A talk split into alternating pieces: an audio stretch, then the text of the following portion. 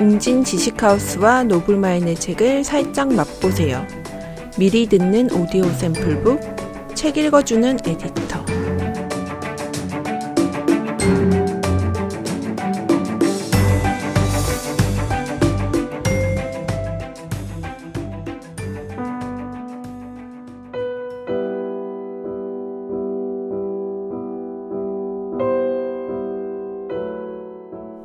혼자 책 읽는 시간.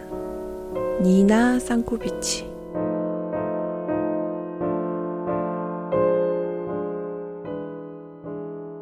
언니가 죽은 뒤 나는 둘로 나뉘었다. 내 한 부분은 여전히 언니가 죽은 날 오후 그 병실에 있었다. 비스듬히 기울어진 침대, 편안한 의자, TV, 책 더미, 수액 주머니, 진통제, 꽉 막힌 위장에서 흘러나오는 끔찍한 갈색 액체가 든 주머니가 달려있는 은빛 삼각대. 쟁반에는 신문과 젤리 봉지가 가득 쌓여있다. 내가 가져온 양말은 돌돌 말려있었다. 푸르딩딩하게 부어오른 언니의 발에는 너무 자가 들어가지 않았다. 진한 금빛 머리카락이 묻어있는 빛. 또 다른 부분이 있었다. 내가 보게 될까 두려워 병실을 달려나가서 다시는 돌아가지 않은 부분이었다. 언니가 죽은 날 나는 경주를 시작했다. 그것은 죽음으로부터 달아나는 경주. 아버지의 고통, 어머니의 슬픔, 상실과 혼란과 절망으로부터 달아나는 경주였다. 나는 죽는 게 무서웠다. 내 생명을 잃을까봐 겁이 났다. 죽음이 내 가족을 데려다 놓은 곳. 외로움과 무기력함이 겁이 났다. 끔찍한 의심이 생겼다. 다른 의사에게 가보아야 했을까? 다른 치료법, 다른 방법을 써보아야 했을까? 나는 살아갈 가치가 없는 삶을 살아갈까봐 두려웠다. 언니는 죽어야 했는데 어찌하여 나는 살아갈 자격이 있는 걸까? 이제 난 두 삶을 다 책임져야 했다. 언니의 삶과 내 삶. 그러니 정말로 잘 살아야 할 거다. 열심히 살고 충만하게 살아야 했다. 언니가 하나도 살지 못했다면 나는 두 배로 살아갈 작정이었다. 나도 언젠가는 죽을 수밖에 없고 무엇 하나 놓치고 싶지 않았기 때문에 두 배로 살아가려고 했다. 나는 삶의 속도를 계속 높였다. 활동과 계획과 여행으로 자신을 몰아붙였다.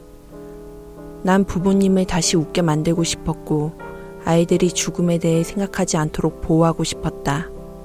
남편을 사랑하고 싶었고 나타샤와 긴 산책을 하고 싶었다.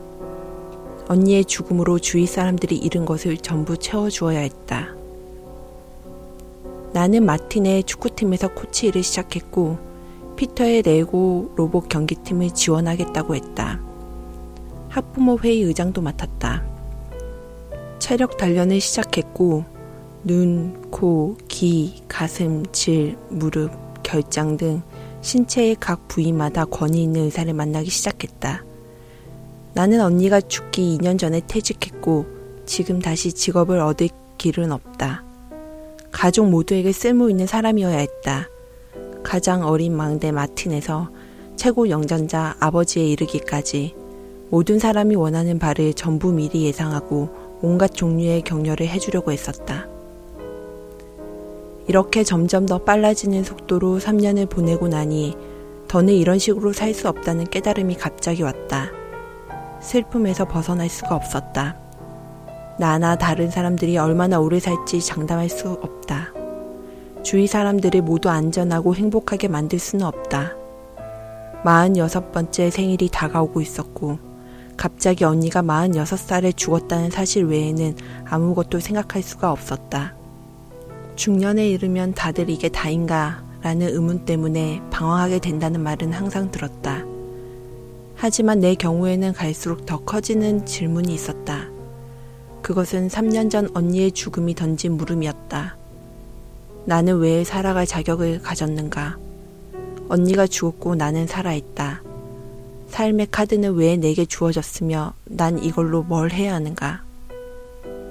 달아나기를 멈추어야 했다. 끊임없는 활동 속에서 이런 물음에 대한 대답을 찾을 수는 없을 것이다. 동작을 멈추고 시간을 들여 둘로 나뉜 나를 다시 합쳐야 했다. 언니의 병원에 붙잡힌 부분과 최고 속도로 돌아가는 톱니바퀴에 붙들려 있는 부분 말이다. 예전에 내가 누리던 삶과 지금의 삶 사이에는 연결선이 있다. 언니가 그 연결선이었다. 나는 그 연결선 위에서 대답을 찾을 것이다. 우리 두 사람이 공유한 것을 돌아보았다. 웃음, 말, 책. 동작을 멈추고 다시 온전하고 전체적인 인간으로 돌아가려면 어떻게 해야 하는지에 대해 더 생각할수록 책에 대해 더 많이 생각하게 되었다. 난 도피에 대해 생각했다. 도피하기 위해 달아나는 것이 아니라 도피하기 위해 있는 것이다. 20세기의 작가이자 평론가인 시릴 코널리는 말은 살아있고 문학은 도피가 된다. 그것은 삶으로부터의 도피가 아니라 삶 속으로 들어가는 도피이다 라고 말했다. 내가 책을 활용하고 싶었던 방식이 바로 이것이었다. 삶으로 되돌아가는 도피 말이다. 나는 책에 풍덩 빠졌다가 다시 온전해져 나타나고 싶었다.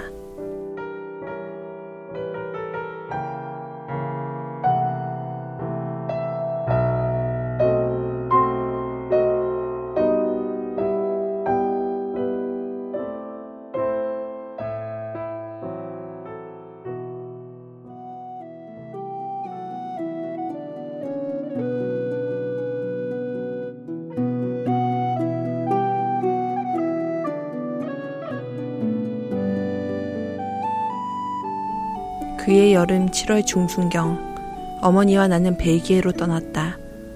어머니는 암 말기인 외할머니를 돌보러 간 것이다.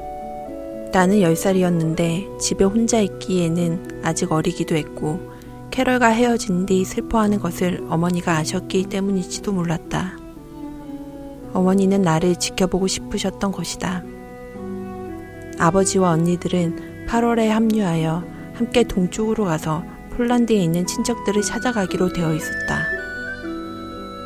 난 외할머니가 얼마나 편찮은지도 몰랐고 그저 비행기를 타고 벨기에에 가게 되어 기뻤다. 어머니가 옆에 있었고 탐정 해리어 책과 내 공책도 있고 내가 사랑하는 아기 돼지 인형 피글렛이 좌석 사이에 끼어 있었으니 비행기 여행은 아주 편안했다. 할머니가 누워 계신 침대에 앉아있던 일이 생각난다. 할머니는 심하게 편찮으셨지만 그래도 웃고 있었고 내게 잘해주려고 하셨다. 내가 좀 나아지면 쇼핑하러 갈까? 할머니는 특유의 아름다운 음성으로 억양이 있고 약간은 짹짹거리는 것처럼 들리는 영어로 물어보셨다. 하지만 할머니는 나아지지 않았다. 장례식 직전에 머리가 쪼개질 듯이 아파 구토를 여러 번 했다. 의사인 외할아버지가 주신 진정제를 먹고 기분이 좀 나아지자 나도 장례식에 갔다. 나는 어머니 옆자리에 앉았고 어머니가 관의 작별을 고하러 간 동안 혼자 의자에 앉아 기다렸다. 어머니는 우셨는데 그해 여름에 어머니의 울음을 본 것은 그때뿐이었다. 하지만 난 울지 않았던 것 같다. 두통약 때문에 반쯤 멍한 상태였다. 8월이 되어 아버지와 언니들이 벨기에에 도착하자 함께 폴란드로 떠났다. 유럽을 가로질러 동쪽으로 가서 2차 세계대전 이후 30년 동안 보지 못한 아버지의 형제들을 만나러 간 것이다. 첫날 우리는 아버지의 큰형님 댁에 머물렀다. 그의 집이자 일터는 꽃 모종을 대규모로 기르는 오래된 화훼 농장이었다. 한때 장엄했던 집은 허름해졌지만 농장은 인상적이었다. 꽃들이 사방의 넓은 일항에서 자라고 있었다. 집 곁에는 작은 채소밭도 있었다. 식사 때에는 거기서 딴 신선한 토마토와 오이를 먹었고 모두들 내가 알아듣지 못하는 언어로 웃고 이야기했다. 어머니도 그 언어를 알아듣지 못했는데 이런 일은 처음이었다. 어머니는 그저 고개를 끄덕이고 미소만 지었으며 우리 자매들도 그대로 따라했다. 2, 3일 뒤 우리는 아버지의 또 다른 형제를 만나러 자동차로 크라쿠프에 갔다. 그의 방 2개짜리 집에는 꽃병, 사진, 대접, 그림, 책들이 빽빽히 들어차 있었다. 공간이 모자라 짝이 안 맞는 가구들이 겹으로 세워져 있었다. 여기에서도 식사는 오래 계속되었고 많이 웃고 내가 알아듣지 못하는 언어로 이야기가 이어졌다. 나는 그 시간에 언니들과 이야기하고 탐정 해리엇을 다시 읽었다. 다시 우리는 크라쿠프를 떠나 북쪽으로 운전하여 동독으로 들어갔다. 베를린을 통과하여 서유럽으로 돌아가려는 계획이었다. 하지만 관광객들은 대개 동독을 지나가지 않고 남쪽으로 서베를린에 들어간다. 동베를린의 거리를 지나가면서 보니 그럴만도 했다. 우리가 탄 번쩍거리는 서구식 자동차는 음울한 하늘에서 펼쳐지는 불꽃놀이처럼 튀어 보였다. 허물어져 가는 거리에서 지나친 몇 안 되는 사람들은 걸음을 멈추고 우리를 뚫어져라 쳐다보았다. 차 안에서는 대화가 뚝 끊겼고 블록 전체가 온통 폭격 맞은 건물뿐인 곳도 있는 거리를 조용히 지나갔다. 희미한 가로등이 비추고 있었다. 서베를린으로 넘어가는 건물소에만 검은 하늘을 배경으로 큰 불빛이 환하게 빛나고 있었다. 길을 따라 늘어서 있는 긴 창고의 지붕에서 쏟아지는 수박기의 불빛은 우리 차가 다가가는 동안 조명등처럼 앞뒤로 움직였다. 검소에 있던 보초들이 차를 세우고 내리라고 지시했다. 아이들은 부모로부터 격리되어 길쭉한 창고 안의 작은 방으로 호송되었다. 우리가 한데 모여 앉아 기다린 시간은 몇 시간은 좋게 된 듯했다. 마침내 바깥으로 다시 이끌려 나왔을 때 부모님은 차 곁에서 뻣뻣한 자세로 서 있었다. 보초가 차를 샅샅이 뒤졌다. 수트 케이스는 길 옆 보도에 쌓여 있었다. 차 문은 열려 있었고 트렁크 덮개도 마찬가지였다. 보초 한 병은 트렁크 위로 머리를 숙여 차 안 깊숙이 몸을 절반이나 들이밀고 손을 쭉 뻗어 아래쪽 빈 공간을 조사하고 있었다. 다른 보초는 차 주위를 빙빙 돌면서 손에 든 거울로 바퀴 안쪽을 살펴보고 있었다. 그렇게 하면 차 아래쪽을 조사할 수 있으니까. 또 다른 보초는 자동차 앞자리에 앉아 뒷자리로 손을 뻗어 좌석 커버를 벗기고 쿠션 아래를 조사했다. 보초들은 자동차 보닛도 열어 엔진도 조사했다. 저 사람들이 뭘 찾고 있는 거야? 나는 물었다. 쉿! 어머니가 입술을 굳게 다물고 머리를 흔들었다. 보초 한 명이 몸을 돌려 나를 바라보았다. 그의 얼굴은 무표정했고 눈은 차갑고 입은 마음에 안 든다는 듯이 일자로 굳게 닫혀 있었다. 자동차 조사를 마치자 그들은 여권을 다시 돌려주면서 차를 타고 통과해도 좋다고 했다. 우리는 움직이는 서치라이트 속에서 아스팔트로 덮인 동과 서 사이의 무인지대 50m가량을 지나갔다. 횡단 지점 양편의 불빛이 다 사라질 때쯤 서베를린의 문이 우리 앞에서 손짓했다. 아버지는 마침내 내 질문에 대답했다. 저 사람들은 우리 차에 사람이 숨어 있는지 찾고 있었어. 서구로 친척을 데리고 나올까봐 그러는 거야. 만약 그런 사람을 발견한다면요? 내가 물었다. 아마 잡혀가서 죽겠지. 아버지는 화가 나서 백미러로 뒤쪽을 보았다. 뒷자리에 앉은 우리를 보는 게 아니었다. 아버지는 뒤에 남은 보초들을 보고 있었다. 어머니는 아버지에게 조심하라는 표정으로 쏘아보았지만 그는 말을 계속했다. 사람들이 매일같이 저곳을 떠나려 하다가 죽어. 서구에 가려고 하다가 말이다. 이해하겠니? 네. 엠마리가 우리 모두를 대표하여 대답했다. 언니는 내 손을 더듬더니 꽉 쥐었다. 일주일 뒤 우리는 시카고의 집으로 돌아왔다. 집에 돌아오느라 흥분한 나머지 나는 탐정 해리엇과 공책, 피글렛을 택시에 두고 내렸다. 부모님은 그 택시를 찾으려고 애썼지만 소용이 없었다. 그 후 몇 주 동안 나는 제대로 자지 못했다. 기억도 나지 않는 악몽을 꾸다가 잠이 깼고 울면서 몸을 덜덜 떨었다. 어머니는 탐정 해리엇을 새로 사주셨고 가족의 친구 한 명이 새 피글렛을 만들어 주었다. 나는 새 공책을 사서 다시 글을 쓰기 시작했다. 나는 해리엇에 대해, 캐럴에 대해, 할머니에 대해, 폴란드의 친척들과 검문소에서 느낀 공포감에 대해 썼다. 나는 앤 마리에 대해, 그리고 숙모의 울퉁불퉁한 침대 매트리스 위에서 나를 붙잡아주던, 또 서구로 돌아오는 차 뒷자리에서 내 손을 잡아주던 언니의 손에 대해 시를 한 편 썼다. 그 공책은 지금 없지만 두 번째로 산 탐정 해리엇은 지금도 갖고 있고 그 봉제 인형 피글렛도 있다. 피글렛에서 위안을 얻은 나이는 지났지만 책이 주는 위안은 결코 사라지지 않는다. 지금 내게는 그런 위안이 필요하다. 희망이 필요하다. 삶이 최악일 때 희망은 다시 돌아와서 상황을 호전시켜 줄 것이다. 우리 자매는 아주 오랫동안 불운으로부터 보호받아왔다. 그러다가 모든 게 변했다. 언니, 손을 뻗어 나를 붙잡아주던 사람이 죽었다. 삶은 그 불공평함을 풀어놓았다. 고통이 아무렇게나 분배되고 확실성은 무신경하게 구타당한다.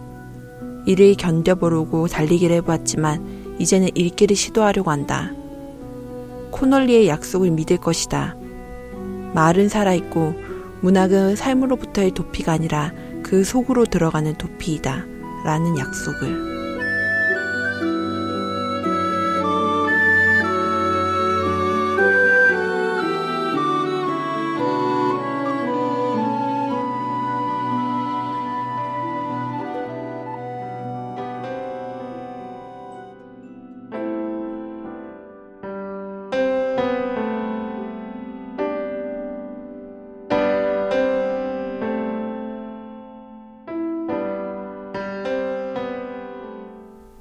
나는 독서를 하나의 규율로 정해두려고 한다. 독서에는 즐거움도 있는 줄은 알지만 그래도 스스로를 어떤 일정에 맞출 필요가 있다. 그렇게 몰두하지 않으면 삶의 다른 부분들이 슬금슬금 침범에 들어와 시간을 훔쳐가 버릴 수 있다. 읽고 싶은 만큼 읽지 못할 수도 있고 필요한 만큼 충분히 읽지 못할 수도 있다. 책을 우선순위로 두지 않으면 도피는 불가능하다. 청소해야 할 먼지라든가 개켜야 할 옷은 언제나 있게 마련이다. 우유도 사야 하고 저녁 식사도 마련해야 하며 설거지도 해야 한다. 하지만 1년 동안은 그런 일이 절대로 나를 방해하지 못한다. 나는 1년 동안 달리지도 않고 계획도 세우지 않고 가족도 돌보지 않으려고 한다. 1년 동안 무엇을 하지 않기를 하려 한다. 걱정하지 않기, 규제하지 않기, 돈을 벌지 않기. 물론 우리 가족은 다른 수입원을 가질 수도 있지만 워낙 오랫동안 한 사람의 수입으로만 살아왔으니 한 해 더 그렇게 해도 괜찮을 것이다. 가외의 지출은 뒤로 미루고 지금 가진 것으로 지낼 것이다. 내 계획에 따르면 매일 책 한 권씩 읽는다는 프로젝트는 46살 생일에 시작된다. 그날 첫째 권을 읽고 다음날 첫 서평을 쓴다. 한 해 동안의 계획은 단순했다. 어떤 저자의 책도 한 권 이상은 읽지 않는다. 이미 읽은 책은 읽지 않는다. 읽은 책에 대해서는 모두 서평을 쓴다. 새 책, 새 저자의 책을 읽는다. 좋아하는 작가의 옛날 책을 읽는다. 예를 들면 전쟁과 평화는 안 되겠지만 톨스토이의 최후작인 인연을 읽을 수 있다. 할 수만 있다면 언니와 내가 함께 읽을 만한 책이라면 좋겠다. 함께 이야기하고 논의하고 동의했을 법한 책이라면 좋겠다. 46살 되기 전 해의 여름에 나는 책을 교환하는 웹사이트를 열어 책이 필요한 사람들과 책을 주고 싶어하는 사람들을 연결시켜 주었는데 이제 그 웹사이트를 매일 책 한 권 읽기를 하는 한 해를 기록하는 장으로 삼기로 했다. 그 웹사이트 이름은 리드 올 데이인데 이는 앞으로의 내 삶에 대한 예고였다. 학교에 다니는 아이를 둔 사람이라면 도서관 사서와 교사들이 아이들에게 매일 책을 읽히기 위해 얼마나 열심인지 알 것이다. 그런 열성이야 당연히 좋지만 어른들에게는 왜 매일 읽으라고 닥달하지 않는가?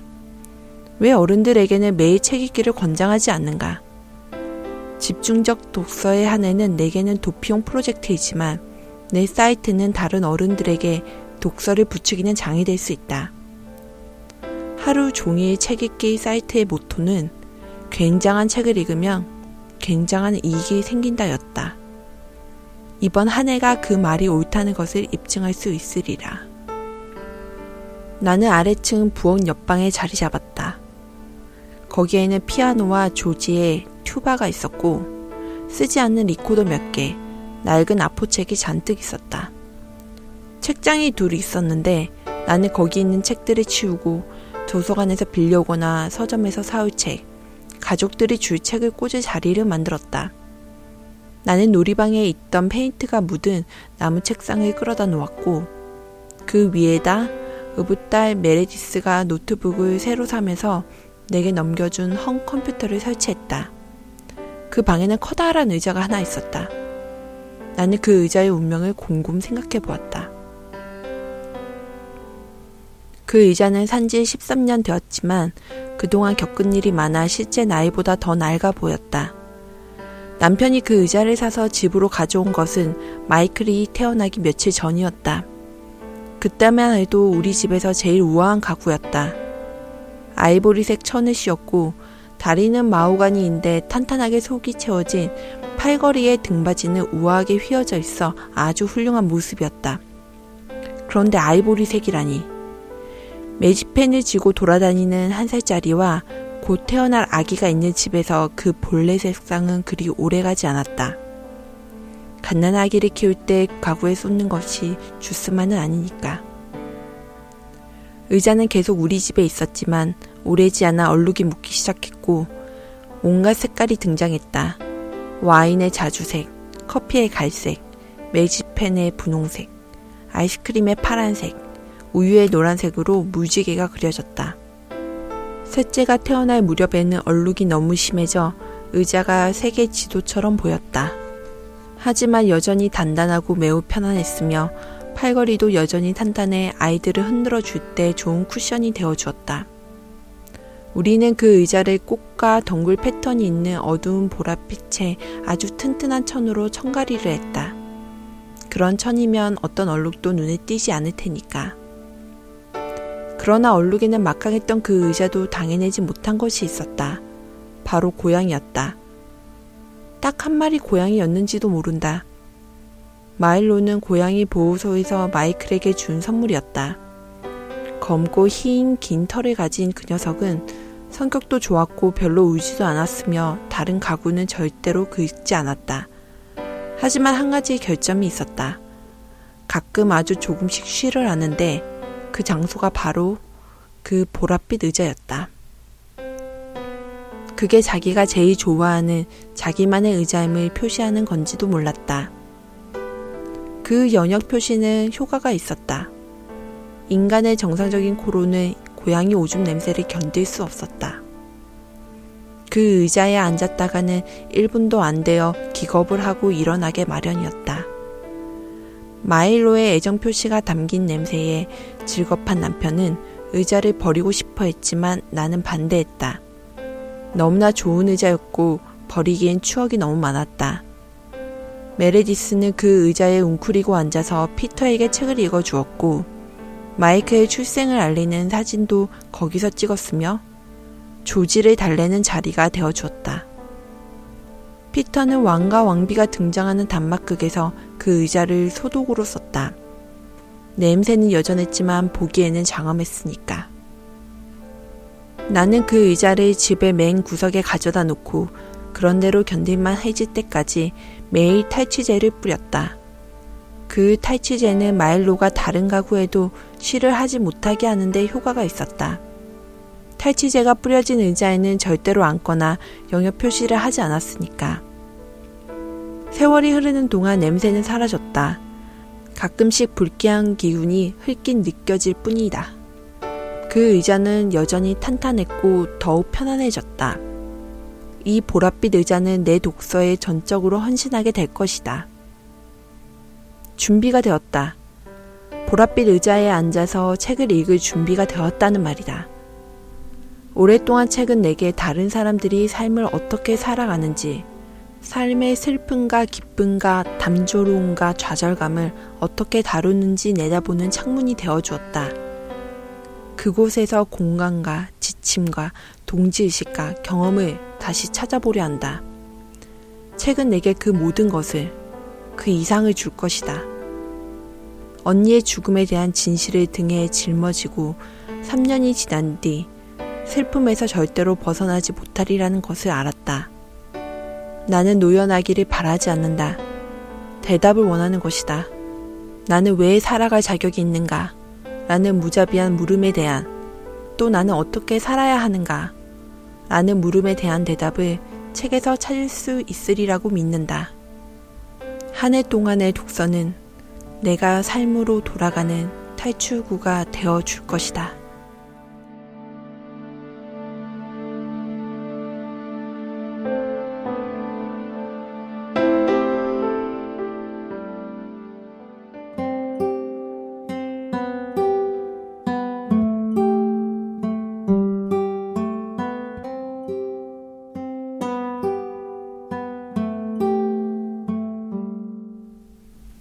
지금까지 읽어드린 책은 혼자 책 읽는 시간의 2번째 챕터, 친구는 떠나도 책은 남아있다 였습니다.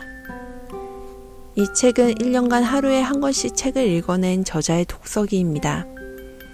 저자 니나 상코비치는 사랑하는 언니가 죽은 후 3년간 슬픔을 잊으려고 바쁘게 살았습니다. 그래도 허무함만 남던 어느 날 400쪽이 넘는 책을 단숨에 읽고 처음으로 편안하게 잠이 들죠. 바로 1년간 하루에 한 권 읽기 프로젝트를 시작하게 된 계기였습니다. 인생에서 도저히 감당하기 힘든 일을 맞닥뜨렸을 때 우리는 괴로운 감정을 잊기 위해 온갖 짓을 다합니다. 술을 마시고 수다를 떨고 스스로를 괴롭히기도 하죠. 하지만 근본적으로 치유되지 못한 상처는 불쑥 나를 찾아와 무기력하게 만들고 맙니다. 하루하루가 바쁘게 돌아가는 나날에서 잠시만 떨어져 나와도 뒤집어진 삶을 다시 복원할 수 있습니다. 어떤 이에게는 그것이 오후에 뜨개질일 수도 있고, 매주 받는 요가 수련일 수도 있고, 친구와 함께하는 산책일 수도 있죠. 우리에게는 그저 그런 공간, 시간이 필요한 것이랍니다. 현재 힘든 시기를 지나고 있다면 잠시 브레이크를 걸고 혼자 책 읽는 시간을 가져보는 것은 어떨까요? 지금까지 저는 이 책을 편집한 에디터 신나래였습니다.